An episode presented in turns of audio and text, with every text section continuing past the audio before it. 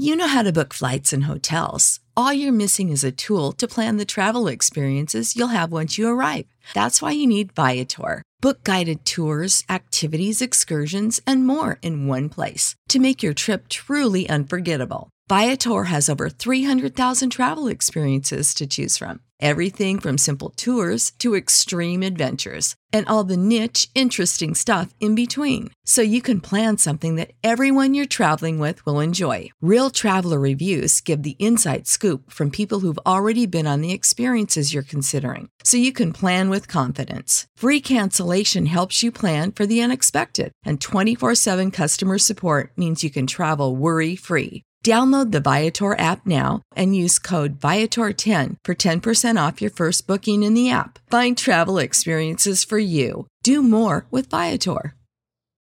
For the ones who work hard to ensure their crew can always go the extra mile, and the ones who get in early so everyone can go home on time, there's Grainger, offering professional grade supplies backed by product experts so you can quickly and easily find what you need.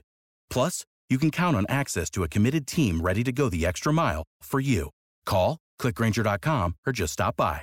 Grainger, for the ones who get it done.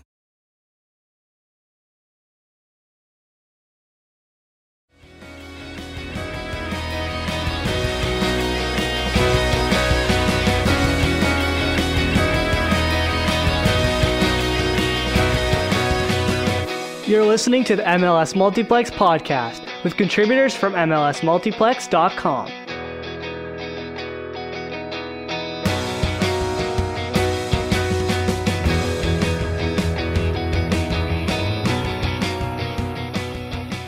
Hey everyone, welcome to another episode of the MLS Multiplex podcast.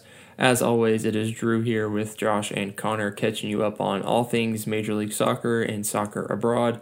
As MLS offseason is almost done, we have MLS action back tomorrow as we are recording this on Thursday.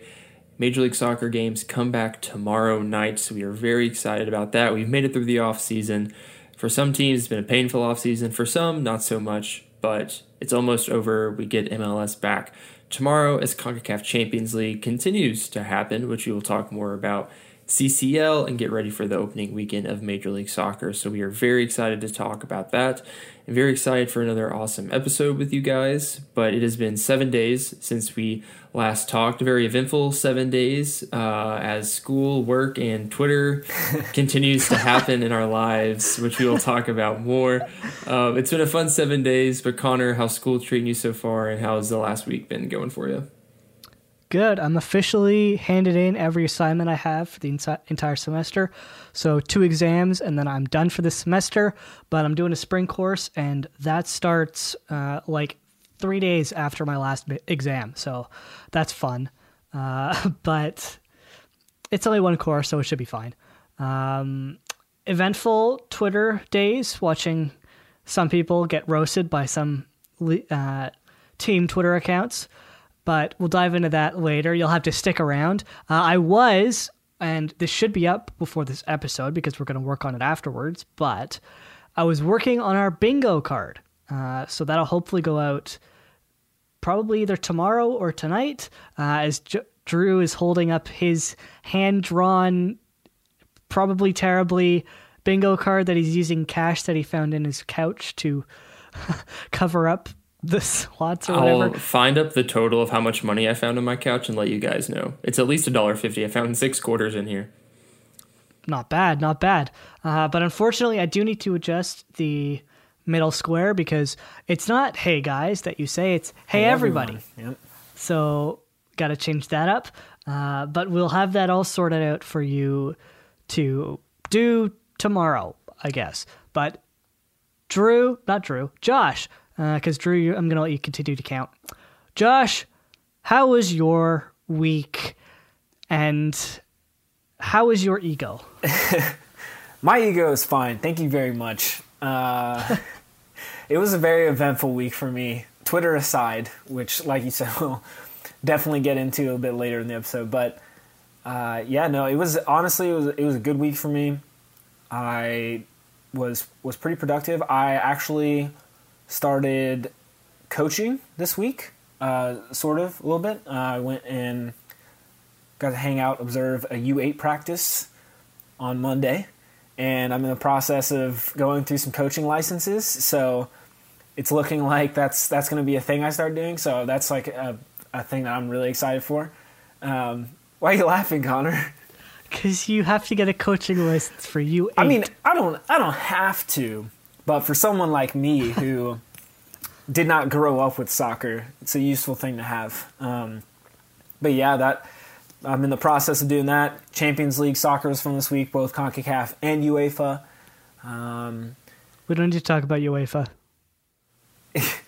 I have nothing to say about the PSG Bayern game other than I can't believe ne- Neymar didn't score. That was ridiculous. All the other stuff he did, and he couldn't couldn't put the ball in the net. Come on, dude. Anyway, uh, yeah. So it was, it was a good week for me.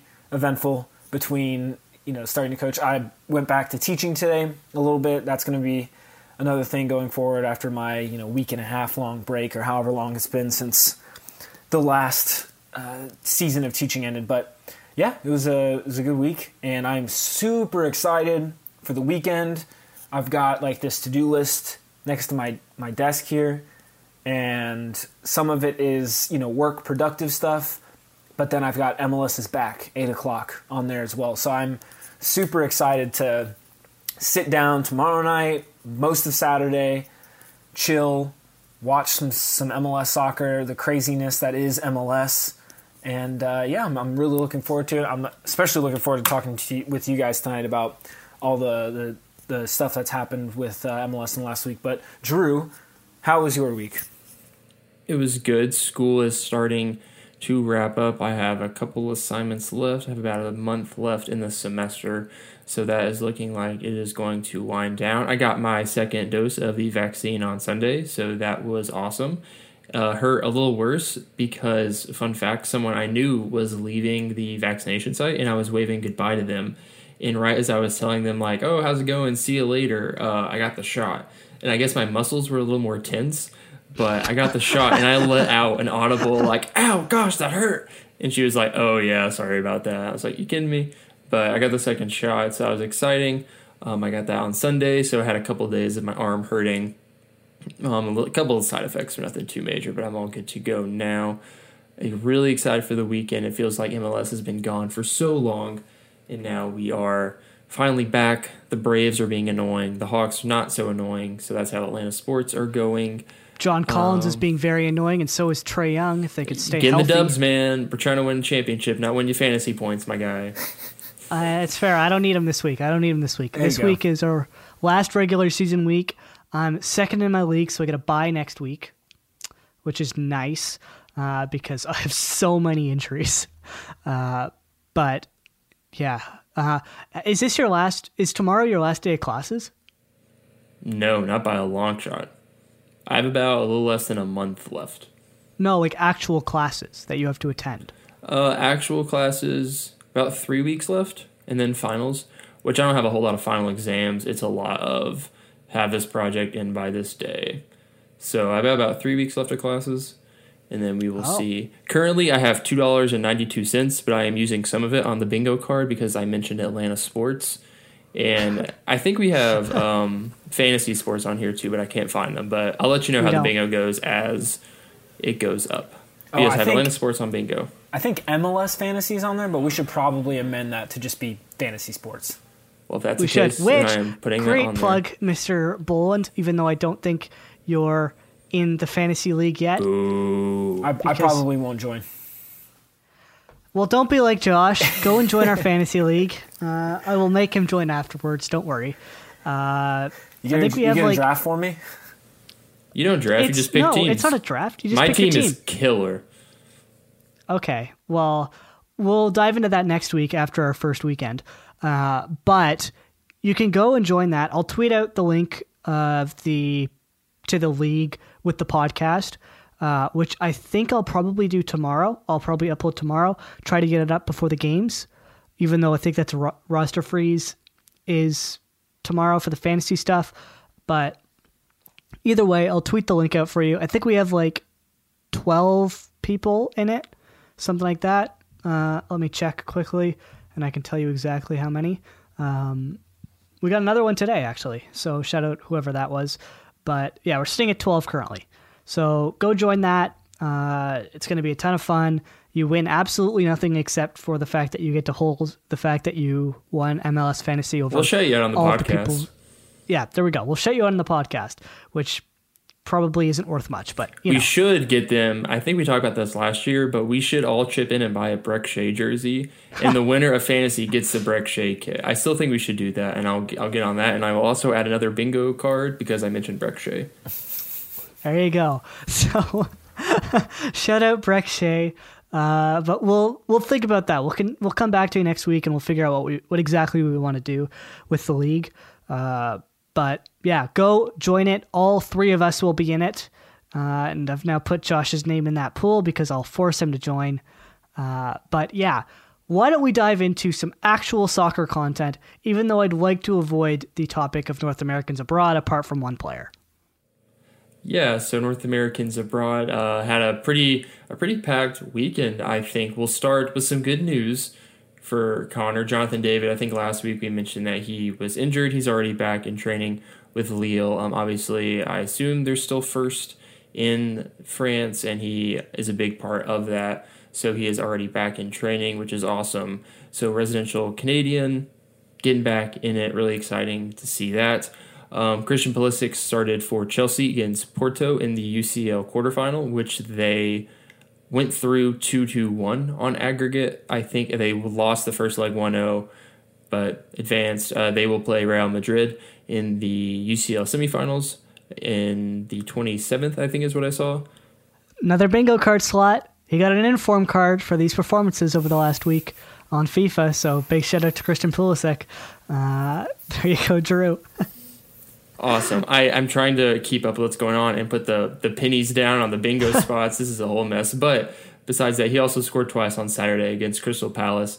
Um, so Chelsea's fighting for a top four spot, and Christian Pulisic trying to help push them in the top four and try to make Champions League next year. Um, but yes, Pulisic's playing good. Another guy, again, we mentioned Daryl Dike, scored again for Barnsley, eight goals in 14 games. So he's been tearing it up.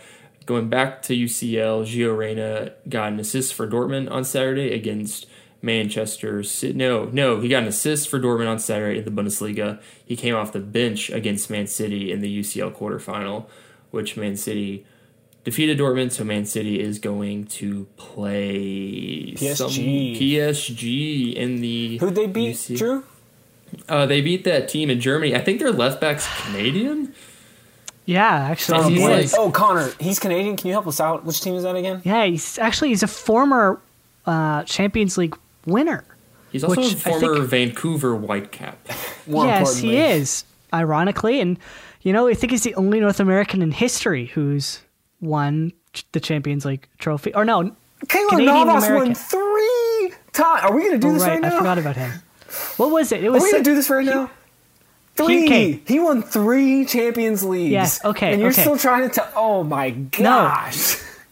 okay. He's also like 35 at this point, so What's your point? we'll see where Davies is at when he's like 35. But he's, I think he's, the, I don't think an American has won it. Correct? Correct. I don't even think an Amer- American has never even played in a UCL final, let alone won it. Exactly. So, therefore, better than any American player. Period. But That's not the argument. CONCACAF is not the American Confederation, it's the continent. there, there's another uh, bingo slot mentioning CONCACAF. I can't Uh, find the FIFA one, but I just knocked down two. I knocked down you saying Canada better than the U.S. and CONCACAF. hey, I, I don't think this is a square, but there should be a square for argument over best CONCACAF player. Yes, uh, we'll, we'll make That should be a the square. free space. That's what Right, that, that- should be because that is a guarantee. Uh, I'm making the free space your intro because it's the same every time. I'll switch it up on you. Keep it on your toes. No, you won't. um, but yes, they lost. Uh, they won. Well, they did lose to Bayern Munich. They just won on away goals because they scored three uh, in Munich. Uh, lost one nothing at home, but they still advanced. So Keylor Navas continues, even though he isn't better than Alphonso Davies. Drew, you better continue with the North Americans abroad. So moving on to diff- okay. another great player in CONCACAF, Weston McKennie came on for Juventus in the 68th minute on Saturday. He scored just a minute later. So Weston McKennie continuing to tear it up with Juve, which is always awesome. Bryan Reynolds gets his first start for Roma. We talked about his transfer a lot and him trying to break into the Roma side. He finally broke into it, and that is always awesome. Good to see that happening. Uh, and now we're going to Turkey, I think. Atiba Hutchinson and Kyle Larin for Besiktas.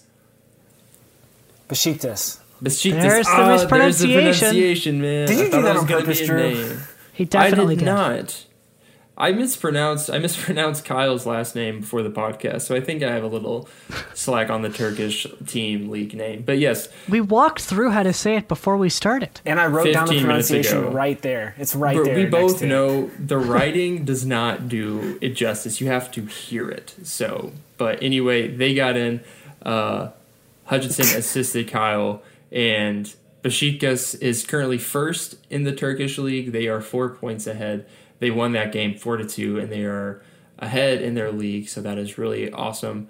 So a lot of North American abroad actions, a lot of mispronunciations, a lot of teams in a lot of different places.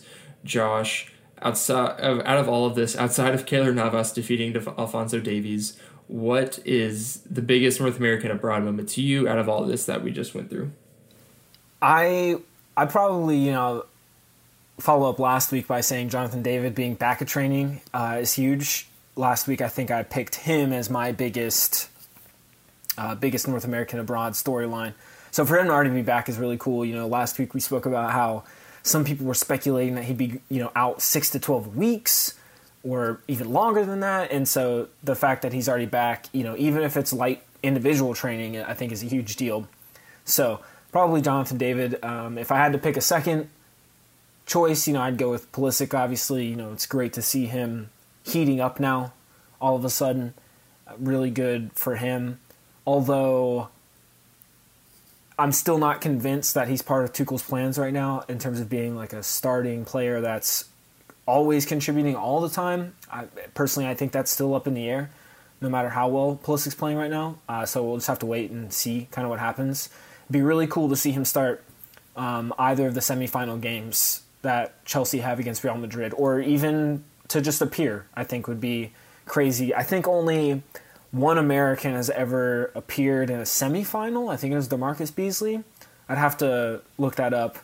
Um, so it'd be it'd be cool if he you know bec- becomes more involved, especially with this good run of form he's experiencing. Connor, what uh, stuck out to you from all these North American broad storylines? I will go with Daryl Dike. Not because he scored, but also because he scored, uh, but mostly because some random fan named Don, uh, who's pretty powerful, kind of gave him a valuation of $20 million uh, out of absolutely nowhere. So shout out Don. Uh, for doing that and helping Orlando secure the bag uh, when they eventually sell him. But yeah, continuing to score eight goals in 14 games is unreal for a guy who's played pro. This is his second year, his first year being last year in the middle of a global pandemic. So to see him suc- this successful in the championship right now just proves that MLS is a better league than the championship, um, which, you know, that's always been a thing, but First people just refuse to Revolution admit it. fans are gonna get on Josh, and now we're gonna get championship fans on you, Connor. This whole podcast is gonna They all canceled. championship fans already hate us, and none of them are listening to this podcast. And if you are, come in my mentions. Uh, but clearly, Daryl Dike, who was not one of the best strikers in MLS last year, is one of the best strikers in the championship. So therefore, MLS is better than the championship, and uh, I rest my case. Drew, what's your thing, um, North American storyline you liked? I think my favorite storyline, I'm going to say Weston McKennie. I think it's awesome that he got a sub in and made an immediate impact. He obviously is a pretty big focus in Juve, and he's a pretty big part of that team, I think. So to see him get on the field and then score not much longer later is awesome. And yeah, he's an awesome guy. Hard not to like Weston McKennie. Everything he does as a person, as a player, he's the man. So I was really happy to see him score a goal. So I think Weston McKennie getting a goal for Juve is my moment, my storyline I followed from this little bunch we went through. I just want to point out, I think it's kind of funny, but I, you know, maybe you guys feel differently than me about this, but it kind of feels like none of these were huge storylines this week.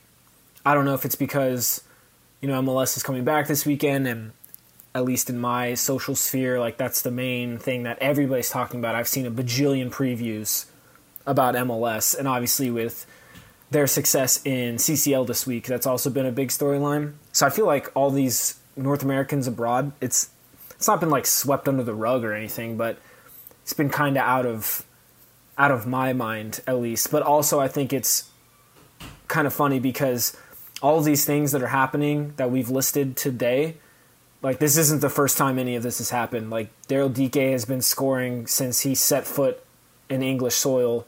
Pulisic, you know, he's done this before. It's not the first time he's ever scored a brace in a Premier League game or you know played well in a UCL game.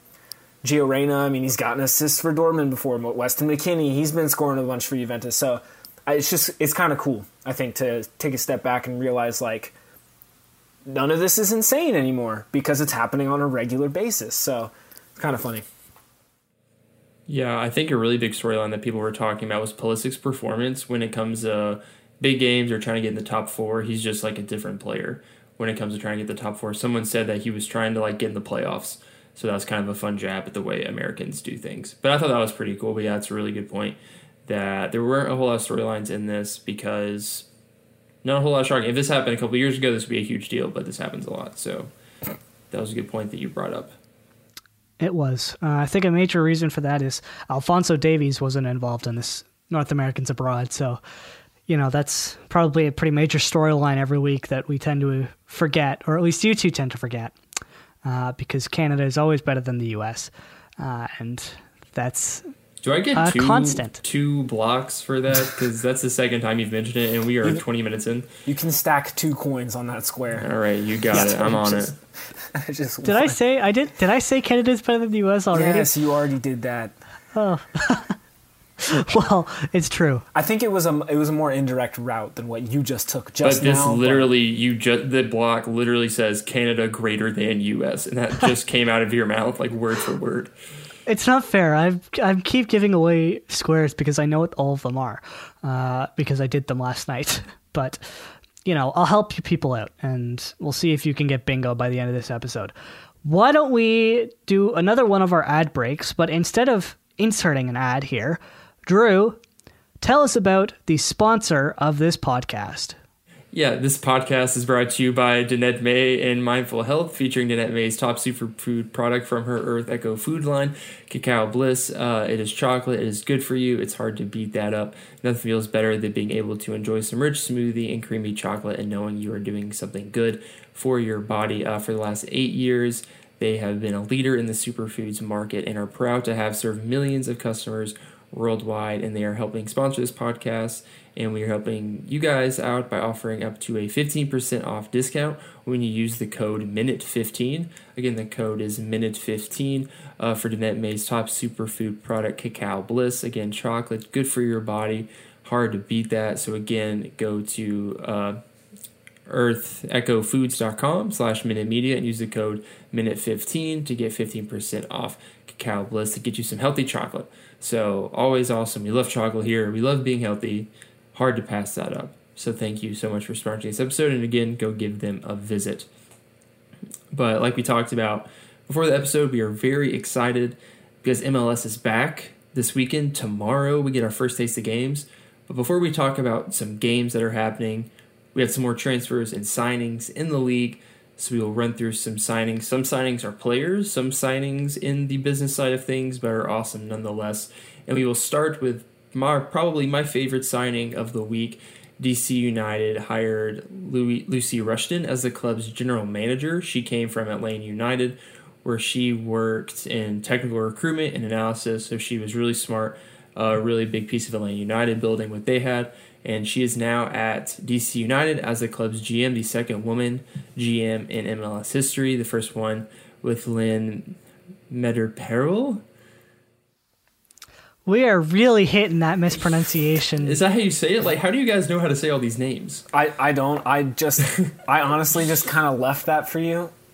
We'll- we'll- oh, Left me out to dry. All right, yeah, yeah. I, I knew, I knew whoever was going to read it, it was going to be a struggle. But like, I don't, I don't know how to offer a better. okay, I'll just say okay. Okay, well, okay. Maybe Meterperal is probably the. I don't know. That, there's a lot of yeah. whatever. Meter Say-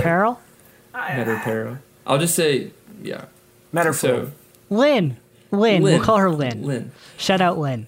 So Lucy Rushton um, was hired as DC United's GM. She came from Atlanta United, where she worked as head of technical recruitment and analysis. She's the second woman GM in MLS history, the first since 1999. So shout out to Lucy. That's awesome. Uh, we need more women in MLS. We need more women in sports. So that was really awesome about Lucy going to DC United. Josh, we lost a piece of Atlanta's staff. What did you think about it? Although we lost a piece of Atlanta's staff, I imagine this is pretty good news for you to see a woman in the MLS GM spot. Or what do you think about this hiring from DPC's perspective? as an Atlanta United fan, I hate it because she was so important to the club. Um, she is one of the names, like you know, I, I I can't name Atlanta United's front office off the top of my head. You know, I can I can give you the big names like Darren Eales and Carlos Bocanegra and Paul McDonough, but right underneath those guys in terms of names I recognize and know are important to the club. Lucy Rushton is there, uh, probably like uh, Academy Director Tony Annan as well. But I, I know she's a huge deal for the club, and she's a really, really big part of Atlanta United's early success. And a lot of it had to do with the way she ran their um, analysis side of things because it's just not a common thing in soccer. It's taken a while for data analysis to really take hold in, in England and Europe, especially. Um, and so MLS is a lot more willing to do that sort of thing. But even then, the way these staffs function from club to club is very different. So I know that you know she knows what she's doing because of her success with Atlanta United. So as an Atlanta fan, really bummed. As a fan of the league, though, this is extremely exciting. I'm really looking forward to what she does with DC. Uh, I know a lot of DC fans are excited because it's kind of been the same for them for like a decade now between having Ben Olsen as coach and Dave Kasper as GM. And so now you've got a new exciting coach in Hernan Losada. You've got a new exciting GM in Lucy Rushton. So I think, you know, if you're a DC fan, you have plenty of reasons to be excited. And this is just another big reason to, to add to that. So big loss for Atlanta United. I'm anxious to see how they replace her because those are huge shoes to fill. And uh, I'm really looking forward to what she does with DC. I'm sure she'll do a fantastic job. Yeah, I think it's really good just for sports in general to have more women involved. Uh, obviously, I'm biased in that sense, although I don't. I think everybody should be biased in that sense. Uh, editing a podcast for potentially the first female GM in NHL history, as uh, Mike Stevens like to, likes to introduce the podcast. Okay, I was like, are you breaking huge news right now? What's going on? No, It's like, I feel like this is illegal. No, it's not illegal. Although, if there's anybody who's going to do it, she's very high on that list uh, because Rachel's unbelievably talented uh, and unbelievably hardworking. So, uh, go check out all her stuff. Although she doesn't do much on soccer, it's mostly hockey. Uh, so yeah, actually, if you want to hear some of her soccer stuff, go back and listen to our episode with Rachel. Uh, we talk a bit about TFC and everything like that back in December, who she thought the next DP would be, and then I wrote an article about it. Uh, and we are four of you, four downloads away from that becoming our uh, breaking a significant milestone for us in terms of one episode. So, for people who haven't downloaded it, go back, download it, please. Uh, that would mean a lot. But yeah, I just think, you know, following in the footsteps of the Miami Marlins, hi- hiring Kim Ng uh, earlier this year, or last year, I guess now. I'm still getting used to 2021 and it's April. Uh, yes, I know. But I think it's just great. It's great for the sport, it's great for everything. I just really like it. like just to have more diversity, I think in sports is going to be incredibly vital to long-term success in general. But Drew, what did you think about the hire? Uh, and do you think this will become a new trend in MLS? Yeah, I think it's awesome. I hope it becomes a new trend in MLS. This is the not the first time we have seen DC linked with a woman in high positions. I think for a while there, it seemed that Jill Ellis, former coach of the U.S. Women's National Team, was linked with DC United. Unfortunately, that fell through. Um, so that stunk, but it's always good to see more women in GM roles and head coaching roles, um, both in MLS and the NWSL, because even though the NWSL is a women's league, that is still something that the league is pushing toward. With you have some women GMs like Alyse LaHue with Sky Blue or Gotham FC. I apologize, Gotham FC, um, and she's awesome. So this is great. This is a great thing for MLS. And again, like Connor mentioned with the Miami Marlins, uh, between baseball and MLS, hopefully this sparks a trend that goes in the NBA, uh, NFL, NHL, NWSL, WNBA, and etc. So really awesome. Uh, yeah, excited for excited to see what she does in DC United as that club kind of tries to turn the page um, and it's going to stick in the Northeast here. Another club that is trying to turn the page, the New York Red Bulls. We talked a little bit about a fun situation that they are in with the transfer world. Um, despite the threat of tampering charges from FCC, the New York Red Bulls are signing Frankie Amaya to a new deal. Uh, Amaya was the number one draft pick in 2019 Super Draft, I do believe. So he came with a lot of hype. He was on FC Cincinnati, so you know he didn't do that good because he was with that team for a couple of years. But he looks like he's going to the New York Red Bulls. Um, the deal was contingent upon Amaya signing a new deal. Uh, that's reportedly done. Again, not a whole lot to say about this because we don't know the complete details about it yet. But we just know Frankie and Amaya on the way to the Red Bulls after a wild transfer saga, which every time it's a transfer in MLS, it feels like there's a whole saga to it. So that's crazy. Um, but Josh, what do you think about Amaya going to the Red Bulls? Do you think we're done with this? The whole tampering thing is done, or what do you think about Amaya making his way to New Jersey under a new coach, Gerard Struber? So Red Bulls are kind of this is this weird time of a bunch of young kids. I think I saw somewhere that every transfer they brought in this offseason no one was over 24 years old. And Frankie is 20, I think, 20, 21 ish. So the Red Bulls are in this weird, super young, Caden Clark teenager that's going to score against Atlanta United phase with a new coach. Pretty weird time in Jersey. But what do you think about Amaya making his way to the Red Bulls? Yeah, Amaya is only 20 years old. Um, so I, I think between his signing and you know the Cameron Harper signing, and you're going to get Cade. No, sorry, Caden Clark. I was about to say Cade Cowell. I get those two names confused. Caden Clark is about to have a, a full MLS season under his belt. I mean, honestly, it's an exciting time for New York. I think for the market that it is, you know, I can understand if fans might be disappointed in that they're not bringing in big names. But if you're a fan of the New York Red Bulls and you followed them for a while, then you know that this is how the team does things. They bring in young talent they play a certain style.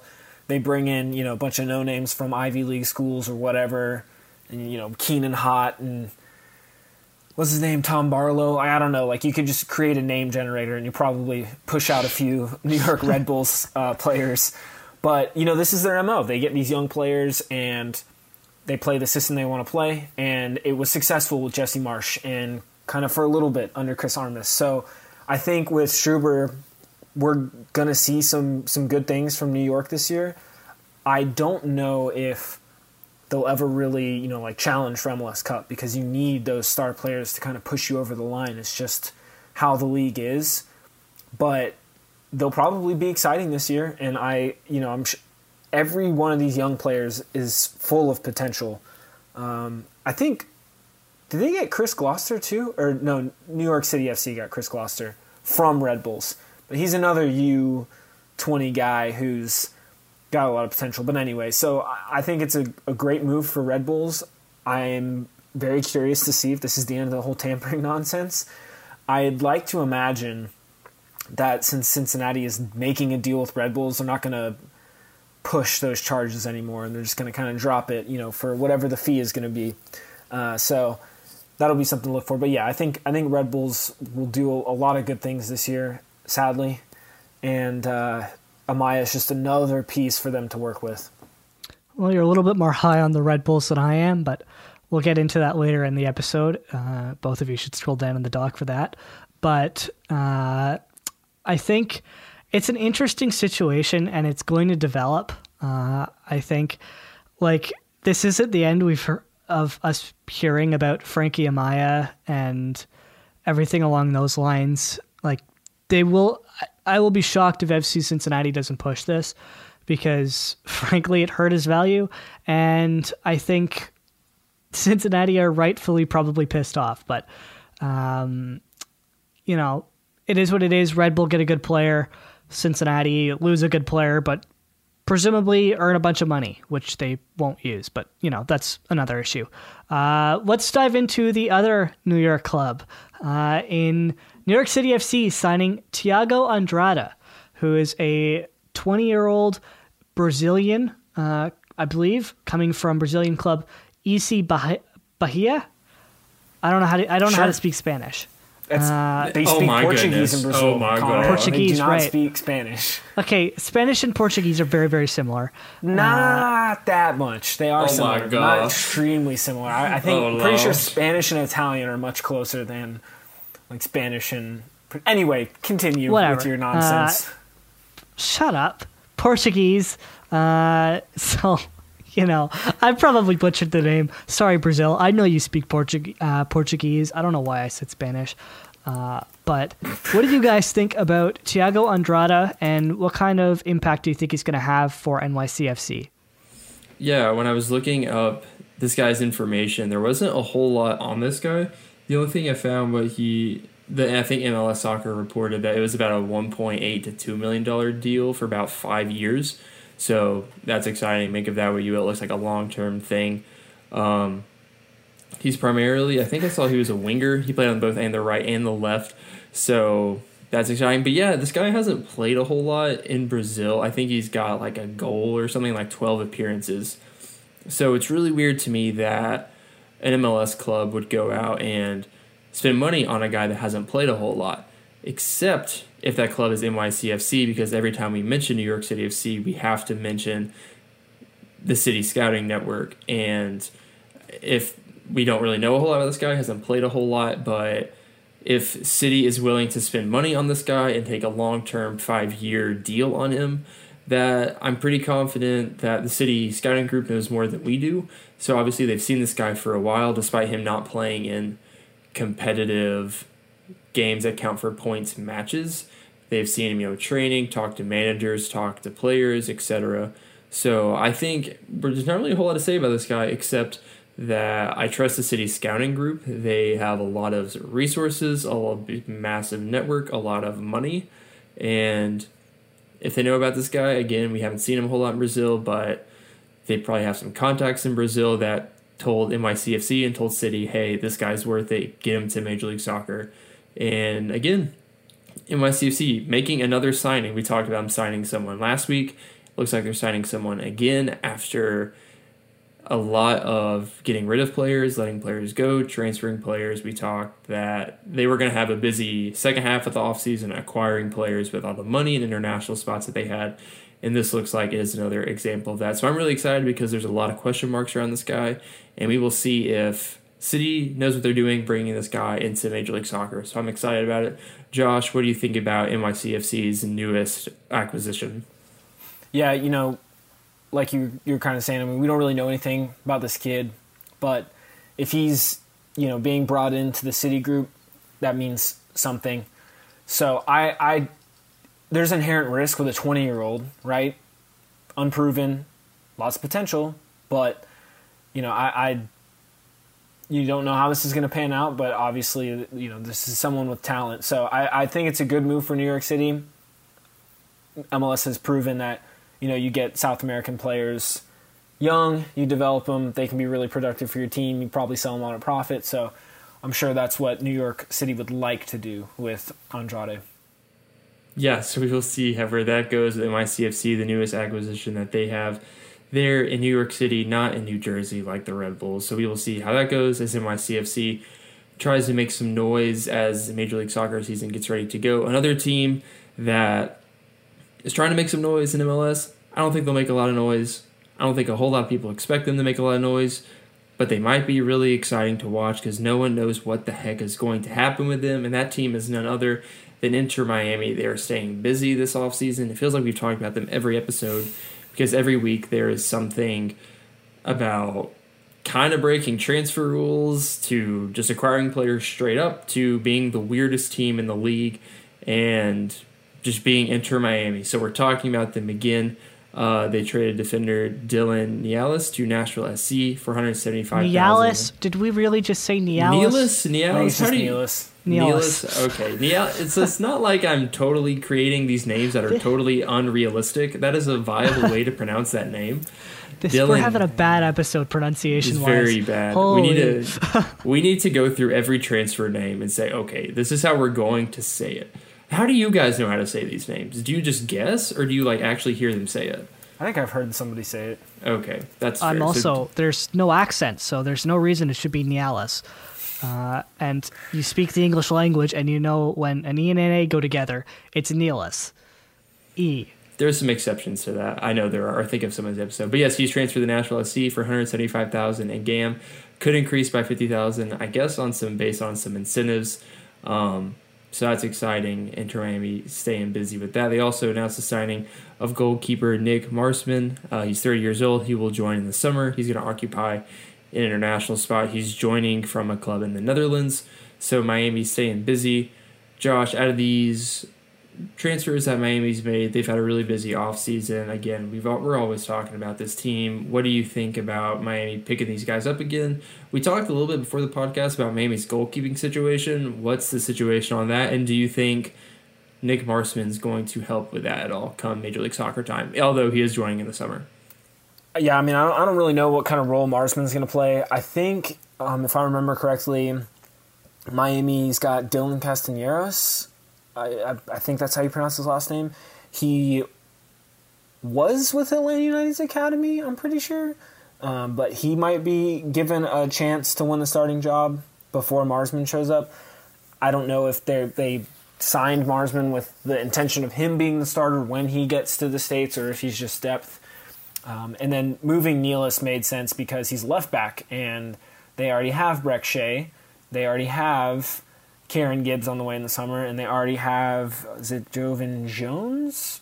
I can't remember if he's the one that, who plays left yeah. back or if it's Leerdam. Leerdam, one of the two. I, I, can't remember which one it is. So, but either way, they've got plenty of left back options, so it makes sense to move Nealis and go ahead and get some money in return. So, I mean, not amazing moves, like you said, Drew. Miami always doing something every week. I think we're just seeing them continuing to build the team in the direction they want to go, whichever direction that is.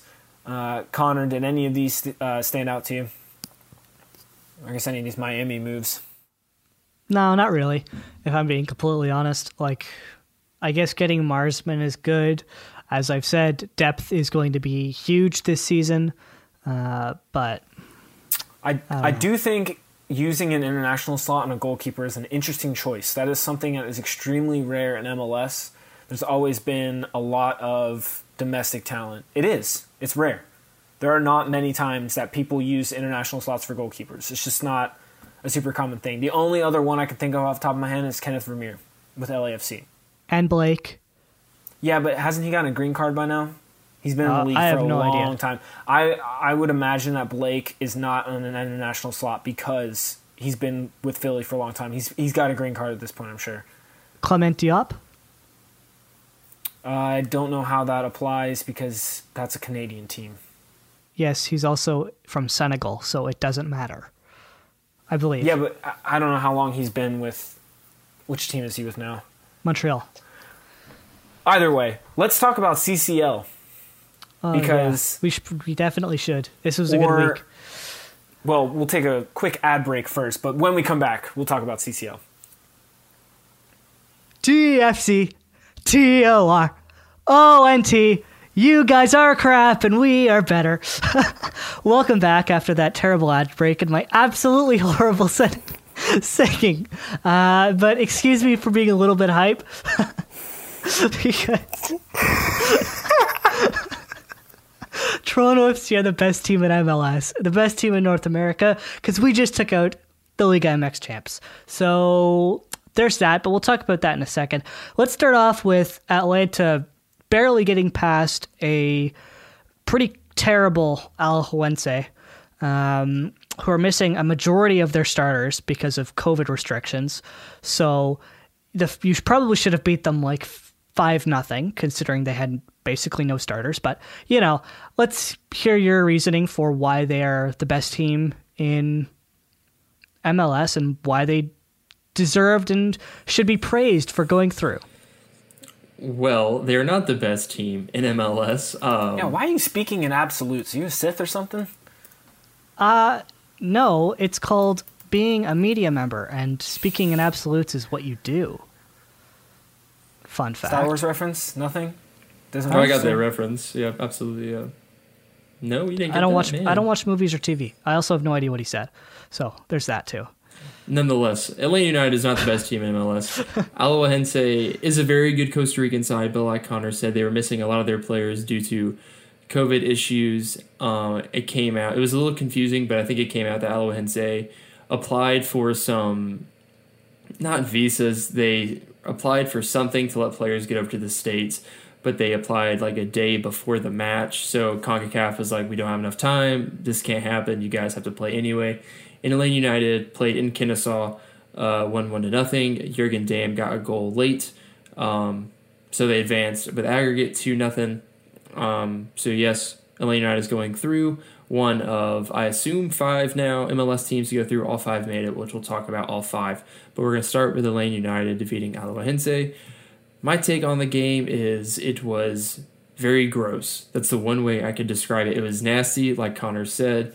It should have been a lot worse. I don't know about you, Josh, but when I was hearing all the stats about Alajuelense missing players, I said, we're going to lose 2 nothing. This makes no sense at all. This isn't going to happen. We're going to lose. But they pulled it out. Ezequiel Barco got an assist. It was kind of just like a bad touch Barco had that I think he meant to take it himself, but Jurgen Damm was right there. Hey, why not? Uh, Josef Martinez was start started and was captain. So it was awesome to see him get back on the field. But yeah, I thought the game was nasty. It wasn't good soccer. Uh, I was much more happy with the first leg when they went down to 10 men. Uh, Rocco Rios Novo kept a shutout. The man has yet to let in a goal in his Atlanta United career. That's awesome. But yeah, I thought it was a nasty game. Not a whole lot stuck out to me. Uh, I think Santiago Sosa is still phenomenal. I'm so excited to see this guy play Major League Soccer and wreck teams for fun. So it was gross, but at the end of the day, this is a gross tournament full of weird moments that don't make sense. So the fact that LA United advanced to the second round, the third time in three years, third consecutive season they've done that, um, I thought was awesome. So yeah, it wasn't a good performance, but it's a tournament. Sometimes you don't have to be the best team; you just have to win. That's how you win knockout tournaments. Sometime, so they got the win, they got through, they're moving on. Uh, not a small accomplishment by any means under a brand new manager. So it was a nasty game, but I'm happy with the performance. Josh, what did you think about Atlanta beating Alajuelense 2 0 on aggregate and advancing to the second round, where they would play Philadelphia? So MLS on MLS matchup, second round. Yeah, I'm, I I don't have too much to add. You know, they did look better. Not I don't necessarily think they looked better when they had ten men before they went down a man in the first leg in the first half. They they were putting together some really good attacking patterns, I thought, and they looked organized even if they weren't executing 100%. That was certainly lacking in this game. I think a lot of it had to do with one, Alajuelense had tape to look at, they were better prepared. Two, they were doing a great job of staying compact defensively. It was very clear that Atlanta had a hard time playing that final pass and really unlocking and breaking down Alajuelense's defensive shape. So I, I will go ahead and give props to their coaching staff for preparing them well, especially with the the missing players, lots of missing players. Which, by the way, I love that Alajuelense tried to pin that on on Concacaf, and then Concacaf was like, "No, you guys literally waited until the last minute to to get your players approved, so it's your fault." So I thought that was kind of funny, real petty from both sides. Um, but yeah, I, I, you know another thing I think is important to look at is when Alajuelense came in with all these you know U twenty three players essentially, they got nothing to lose and they played like it they they they were very energetic and they were very up for the challenge. You know, there was one really good move that Alajuelense had in the first half around the 37th minute, I think it was. Great touch around, I think it was Miles Robinson. and then got around Rios Novo, but then the player like shanked it wide of the goal by like 20 yards. So that's kind of what I think it kind of encompasses the entire second leg in one play. So it's disappointing that Atlanta didn't play well. At the end of the day, they advance, which is impressive in its own, you know, its own way. They're just the second MLS club in history to reach CCL quarterfinals three years in a row under its current format.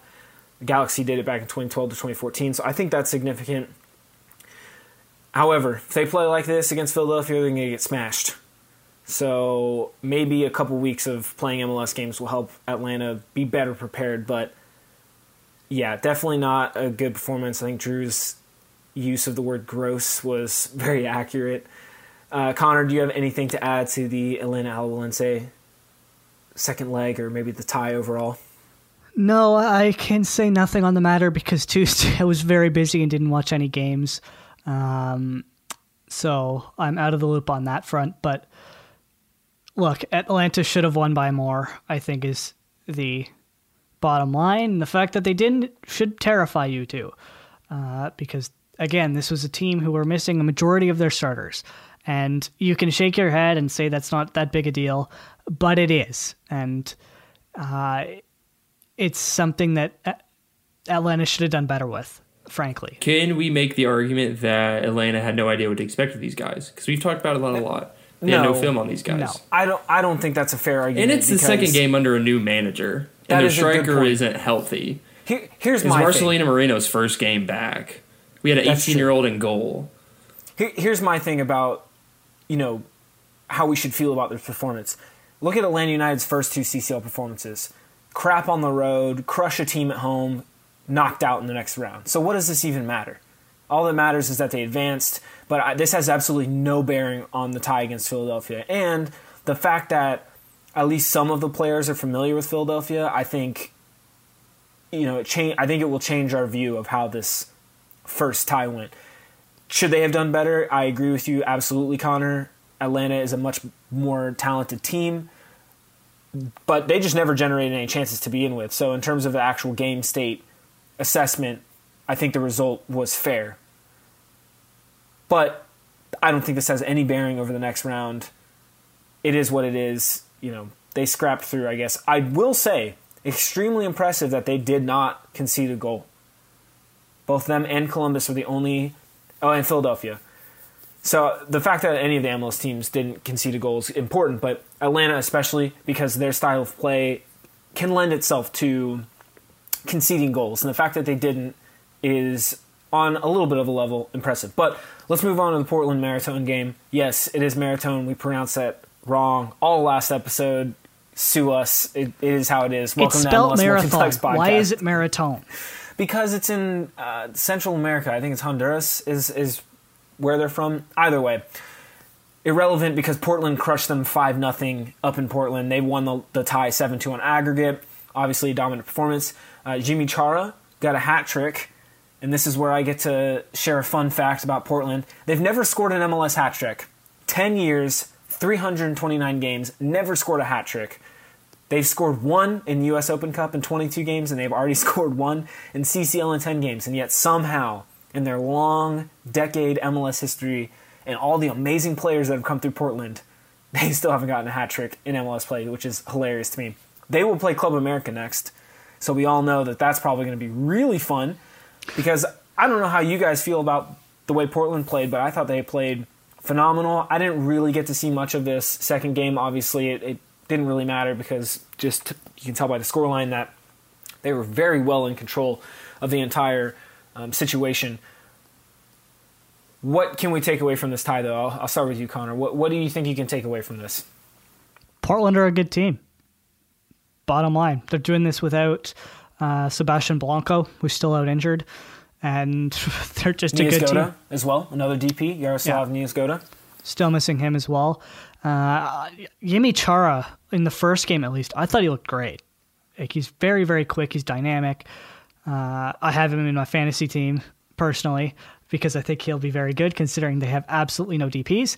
Uh, but yeah, I think Portland are going to be a team to watch, I think, in this tournament. And that Club America series will hopefully be really, really entertaining because the last time we talked about CCL, Club America weren't amazing. And I don't know if they've improved their form since. I don't really keep track of the Mexican League. Uh, but look, it's Club America. They're always good, even when they're not good. They're always a high t- tier in terms of talent. And uh, it'll be a difficult match for Portland, but one that's not impossible. And I wouldn't rule out a full MLS semifinal, but we can get into that discussion in a second. Drew, what did you think about the Portland Marathon match, and what do you think we can take away from Portland's performance? Yeah, I thought Portland was outstanding. I think before the second leg, I straight up said I thought Portland were in trouble, and that was not the case. So, yeah, I mean, I think it was Gio Savarese's first game in CONCACAF Champions League in the first leg, so it was the second game in the second leg. And this dude, I mean, it's hard to go against this guy in Portland knockout round tournaments. Um, so again, but you mentioned Club America, it's going to be difficult. Good team, but if anyone can do it, it's the Portland Timbers. I think they are going to be a really good team, especially when they get players back and they get healthy, which is more later in the MLS MLS playoff thing. But they're still a very good team right now, and this performance showed it. Um, I think it's a really interesting conversation about MLS teams kind of just coming back in that second leg and just shellacking the teams that they played. We'll talk about that more, I think, with Philadelphia. But and we t- mentioned it with Josh mentioned Atlanta United's past CONCACAF Champions League appearances where they struggle in the first game, come back and just blow it open. And I think Portland did that. And yeah, I think Gio Savarese, it's hard to pick against this guy. Um, it's going to be very difficult to beat Club America, but if anyone's going to do it, it's Portland. So I'm not counting them out. It's going to be difficult, but they're up to the challenge again. Once this team gets all these players back, they're going to be scary good, and I think they have all the makings to make a really deep run in Major League Soccer. Uh, Josh, did you have any thoughts about it or on the next tie? Do you think Portland can possibly beat Club America? Because who knows? Atlanta beat them that one time. Not really, but they beat them one time. I, I mean, I think Club America, you know, like Connor said, obviously the three of us don't really follow uh, Liga MX that much. Um, but I think the fact that Club America has now lost to Atlanta twice in the last two years and also lost to LAFC is.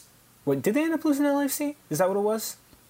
Uh, yes, because that's yes, when there was that because stupid the guy red got card. red card and then was using a walkie-talkie in the bench because, Yes, of course, go. they also lost What's to Toronto up to FC. now? I'm going to figure out who what he's up to right now. He's not doing anything right now, as far as I know. He's mentioned coming to MLS before, so it would be fun to see him in the league.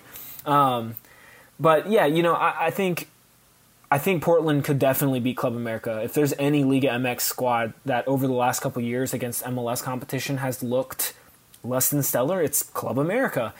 I also think that Portland, yeah, Have Club America won a match against an MLS club in four Yeah. years?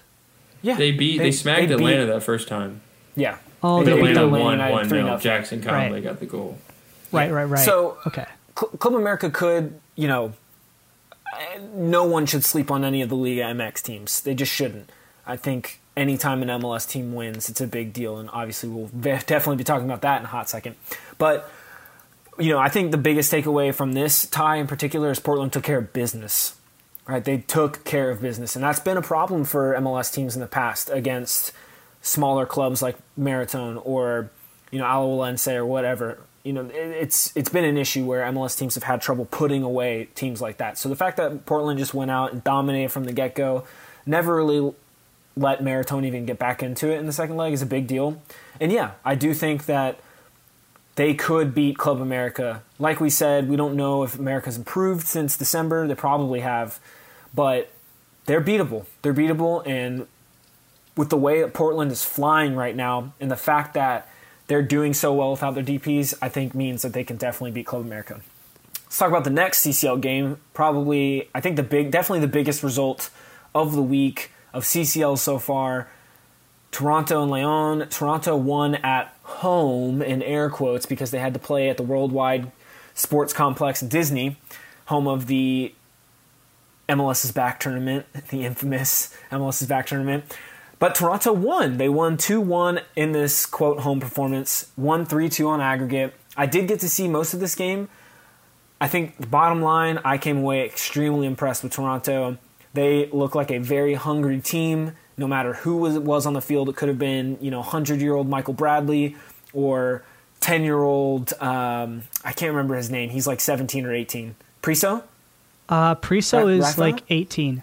Yeah, he's the youngest of the young kids because I know Kello and Shaffelburg are a little older than him. So it could be, you know, a child or a senior citizen. It doesn't matter. Right now, Chris Armas clearly has everyone in Toronto all in on what's happening, as they like to say, all for one.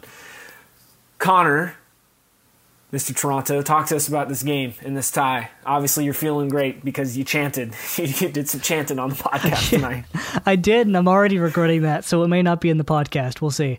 Um, but overall, what a performance! Like that's one of the best games Toronto FC has played in a very long time. And gotta add, they did it while getting CONCACAF after that BS offside call in the first goal. Should have been three one. How that referee thought he was offside is just mind-numbingly stupid. Uh, he should be like the guy who refereed the Phil. Uh, was it the Philadelphia game? Who's Yeah. been booted from the tournament because he was so bad. Yeah, he shouldn't be doing another game after that egregious mistake. Because it should have been three one. Okello should have scored had that goal count. But look, no matter what, that was an unbelievable performance from everybody on the field. Nobody had a poor performance. Uh, Michael Bradley, I think that's the best Bradley's looked in years. Like that's one of the best games he's ever played as a member of Toronto FC. Uh, his his role, as I mentioned before, we'd even talk like before they'd even played a game, and I mentioned like how do I think the old guys are going to be good in this system. Him being the second man in is working unbelievably well, and it's just it's a great fit. I think it's a reinvention of Bradley's career. Uh, we'll see how long it lasts because, as Jo- Josh likes to say, he's going to get injured. Um, even though he hasn't Or been benched. injured eventually, uh, but he hasn't been injured that much. So I don't know if that'll happen, but maybe it will. We saw Jozy last 70 minutes before he pulled up with a hamstring issue. So maybe I eat my words, but I'm incredibly high on TFC this season. The young kids looked unreal. Luke Singh, short term contract, started because Eriq Zavaleta got injured the day before. Kid is good. Couple of worrying mistakes where he almost got Toronto in a whole lot of trouble, but got lucky. Um, they were able to clear the ball. Bono looked good. Gonzalez looked good. Kello should have had the goal. Shaffelburg was really, really good. That setup for the Mullins goal was perfect. Uh, I thought Morrow coming on as a midfielder worked pretty well. Nick DeLeon, I was a little underwhelmed with. I thought he could have been better, but you know, it's his first match. I'll give him a bit of a break. Uh, Delgado was, as always, solid. Richie, apart from losing his head a couple times, great. Uh, just overall, an unbelievable performance. And Auro Jr. Auro was spectacular. He was really, really good in that entire tournament. So I'm very high on Toronto FC this season, and this performance really solidifies that opinion based off of how well they managed to beat the reigning Liga MX champions who are currently seventh in Liga MX with a whole bunch of young kids and no DPs and just a very, very, very impressive performance. Drew, did you catch this game? Uh, and if you did or didn't, what were your thoughts on Toronto FC's performance? Yeah, I thought Toronto killed it, was a lot better than a lot of people thought, including myself, thought it was going to be. So again, they got CONCACAF. And toward the late there, it looked like Leon might pull one back. Again, I totally am blanking on TFC's goalkeeper, but he made a really big save Alex toward Bono? the end. Alex Bono. He's- He's, on my he's fantasy team, man. I don't know how I forgot that. He made a really big save, so Leon kind of gave everything they had, but TFC survived. Um, Michael Bradley, yeah, I thought he was phenomenal while he was on the ball. He made some good passes. Um, he did lose the ball once late in the match where maybe it was a foul, maybe it wasn't. They didn't call it on VAR, but he lost the ball, and then Leon came by. And if the Leon striker didn't just stumble over the ball, they might have equalized, but still, they advanced. They got CONCACAF, they survived. Um, the thing about the young kids that I'm interested about is when people learn how to play these guys, how are the young kids going to adjust, right? That's the big question. Now, they've obviously shown they're talented, they can play. how it's the question now is when teams learn how to stop them, how do they adjust? And that's just the big question. The best players know how to do it. And they don't really have the easiest road in the world. Who is currently first in the Mexican League? Uh, that's not Leon because they sure. just won. I'll look it up. No, they're in seven. Well, if it's who I'm thinking of, because the next round they play Cruz Azul, who just beat a Haitian side eight to nothing. So it just gets harder from here. TFC has the hardest route. I think we talked about it when the bracket released. TFC has the hardest route, but if they somehow make a miracle and beat Cruz Azul, they can beat anybody. So you know from the get go they have a hard route. They play really good teams. But if they pull this miracle off, which it kind of feels like they pulled a miracle off in this first round, that's saying a lot. So they have Cruz Azul next, who just again beat Haitian side eight nothing we'll see what happens. That's really exciting. But another team that smacked Philadelphia Union beat Saprissa 4 0 after winning their first leg 1 0. We talked about the first leg, the red card that wasn't a red card, but Philadelphia would play Atlanta United against Saprissa in the same situation as Alajuelense, missing a lot of players due to COVID slash green card issues. I don't think it was as extreme as Alajuelense setting, but still players missing. Philadelphia smacked them 4 I think another example of MLS teams learning and growing after that first game of their competitive season and turning around and smacking the next round. So Philadelphia wins four to nothing after hanging on against Saprissa in the first leg. Josh, did you catch the game? What did you think about it? Um, what players stuck out to you? Because I think the biggest conversation right now is Mbaizo.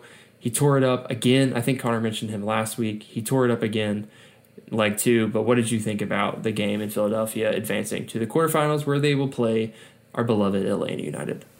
Yeah, I don't really have much to add. I did not get to see any of the game. I was uh, playing soccer while it was happening. Um, just kind of like what I said for Portland, right? Like they good job for them for taking care of of a, a quote unquote smaller side, although Saprissa are routinely in CCL. Um, so just good for them for taking care of business. Um, I know people are excited about Mbaizo, but I saw a lot of great things from Jamiro Monteiro. Uh, it seemed like he really took control of the game, and I mean that's what you want to see for Philly. I believe he's one of their their DPS. I can't remember off the top of my head. Um, and for a team that leans so heavily into its academy players, you still need some of your star players to step up when the time comes, and he really did that. So I don't really have much to add. Um, like I said, if Atlanta doesn't wildly improve over the next, you know, week and a half, then Philadelphia is going to smack them. Connor, did you catch the game? Regardless of if you did or not, what did you think about the result? I did catch uh, from like around, I think the second half on sort of thing, uh, which basically all the goals. um, but I don't know, like Philadelphia were beating up on a team that were missing a whole bunch of starters, and that's sort of what you got from it. I think is the big takeaways. Like Philadelphia, yes, they're good, but it wasn't a very good team they were facing uh, in general. So, uh, yeah, I don't know. I think it's a good performance from Philly, but I don't know how much you can take away from it, considering who they were playing. Uh, it's less.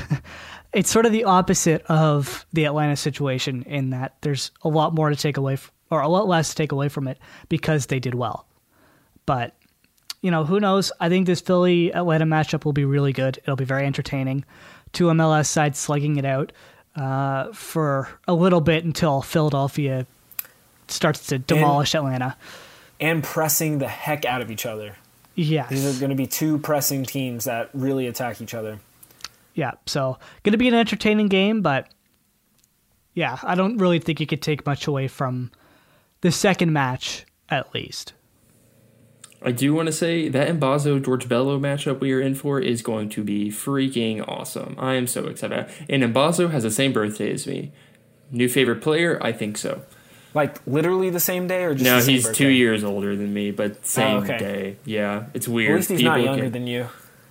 That's true. That is a thing. But Mbaizo, you'd feel even worse about it. Yeah, but nonetheless, that's really exciting. A game that just wrapped up Columbus Crew Real Esteli. Uh, Columbus won the first leg 4 0, which Connor predict correctly. Brock on Connor. They just wrapped up one one to nothing. I think BWP got a late goal to put the final ribbon on that bow. So Columbus makes it five out of five MLS teams. I know that was the one team we were worried about, guys. The defending champs who had a 4 0 lead going to the second leg, but they got it done. MLS is perfect, going five for five. Um, I don't know if you guys got to catch the first half of the second leg because we did not catch the end of it because we were recording. But I think the biggest thing about this is that MLS teams are five for five. And specifically with TFC, they didn't get to play any scrubs, right? Hold on. So don't forget about Aidan Morris. That's a big deal. Aidan Morris, unfortunately, unfortunately, we have to talk about that. We can't forget about that. Um, he came off the field in the I have no idea what minute. It's like the ninth minute. Very oh, early. Oh, that's the worst thing in the world. He came off the field, no contact, knee injury. Obviously, he showed up to the scene in MLS Cup, dominating the midfield, and no details on that because it happened hours ago um, unless someone breaks it on Twitter as we are recording. But so the biggest thing, Aidan Morris' injury, we wish him the best. He's awesome young talent for an awesome team. But Columbus going five for five makes Major League Soccer perfect in this first round. Connor, what do you think about the league having all the teams advance? Is obviously it's good news. We're excited about it. Whether or not the league wins the thing remains to be seen. But do you think this is a sign of more to come with Major League Soccer going five to five, five for five? Unfortunately, one team will be knocked out when Philly and Atlanta plays, but potentially, like you said, there's a potential of having an all MLS semifinal. So, what do you think about MLS going perfect in this first stretch of games? It's just a sign of what's been happening since Toronto FC's performance in 2018 of MLS teams going far in Champions League. And it's going to continue to happen because this league is getting to a point where it's even getting close to surpassing Liga MX to be the best league in North America. And I think we need to start treating it like that. Like, yes, we can celebrate matches like the TFC win over Leon because it was a minor miracle, but we shouldn't be like overly enthusiastic that we beat a team from Costa Rica or some other league because we're at a point in MLS as a in terms of quality where we should be considering those series to be guaranteed wins. MLS clubs should be winning those games and as MLS fans, we need to start taking that seriously. We need to start treating MLS clubs like they should be winning these games. Um, and I think we're getting to that point where we're expecting MLS clubs to beat the uh, Real Estelis and you know Saprissas, etc. But we need to start considering the fact that MLS clubs have a very, very real chance against these Liga MX giants, and it isn't just a wash that they're going to lose anymore. This is becoming a we've become to a point where MLS clubs have ev- ev- just as much a chance as a Liga MX club to win Champions League is what I think it comes down to. So hopefully we get an all MLS semifinal and we can slug it out uh, among the league to see who gets the big title of first Champions League winners in MLS. But until that happens, we just have to wait and see. But Josh, how much big do you think all five teams winning is for MLS's uh, I guess, perception in MLS? And what do you think this will do for the league going forward? I think it's absolutely huge. I think it is a huge marker for growth for the league. I, if I'm not mistaken, this is the first time all five MLS clubs participating in the tournament have advanced. Um, I think that, you know, an MLS team making a final in CCL, for example, it's a big deal. You know, Toronto making it, almost winning was huge. LAFC making it and, you know, pretty close to winning it is a big deal. But I think it's an even bigger deal when all of the MLS teams participating start to advance. Portland has been in the tournament a long time. Columbus hasn't been in the tournament a long time. Yet here they are handling their opponents with ease. Toronto, they've been there, but super young, missing basically their entire you know first choice team, they're getting it done against supreme talent in Liga MX. I mean, Leon are the defending Liga MX champions. I mean, come on, that's a huge deal.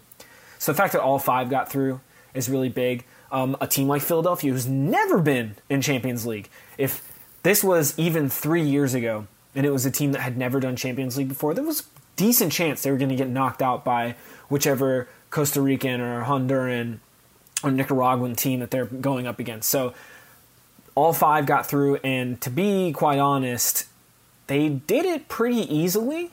Uh, you know, yeah, Atlanta wasn't very pretty, and yes, you know, Toronto might have gotten a, a break or two here or there, but they made their luck. They made their luck in that tie across both games.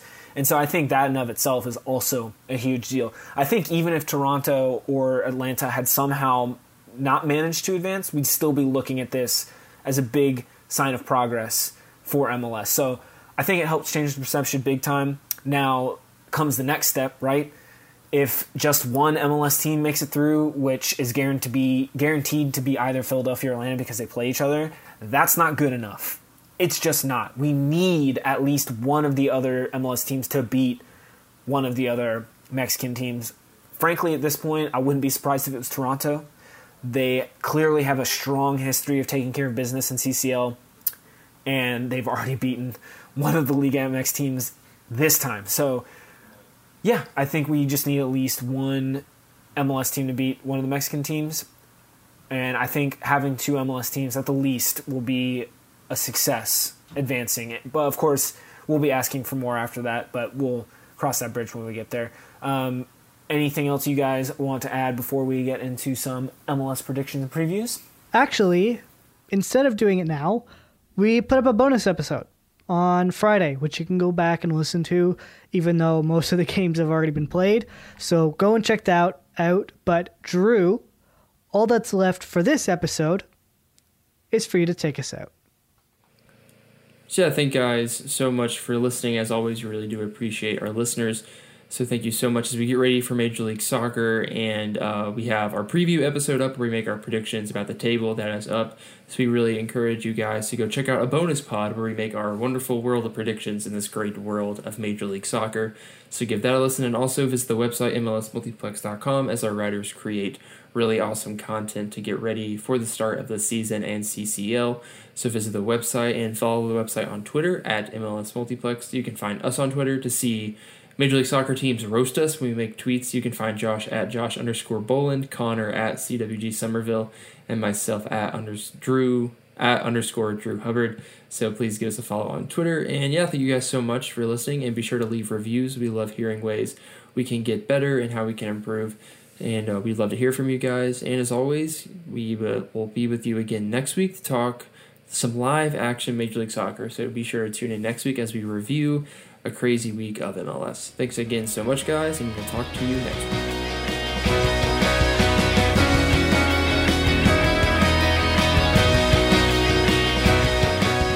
Thank you for listening to the MLS Multiplex podcast. Check out all of the contributors' written work at MLSMultiplex.com.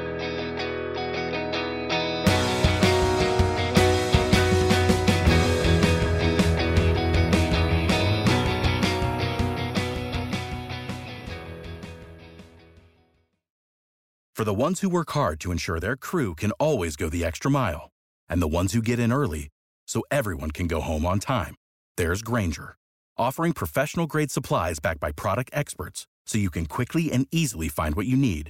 Plus, you can count on access to a committed team ready to go the extra mile for you. Call, clickgrainger.com, or just stop by. Grainger, for the ones who get it done.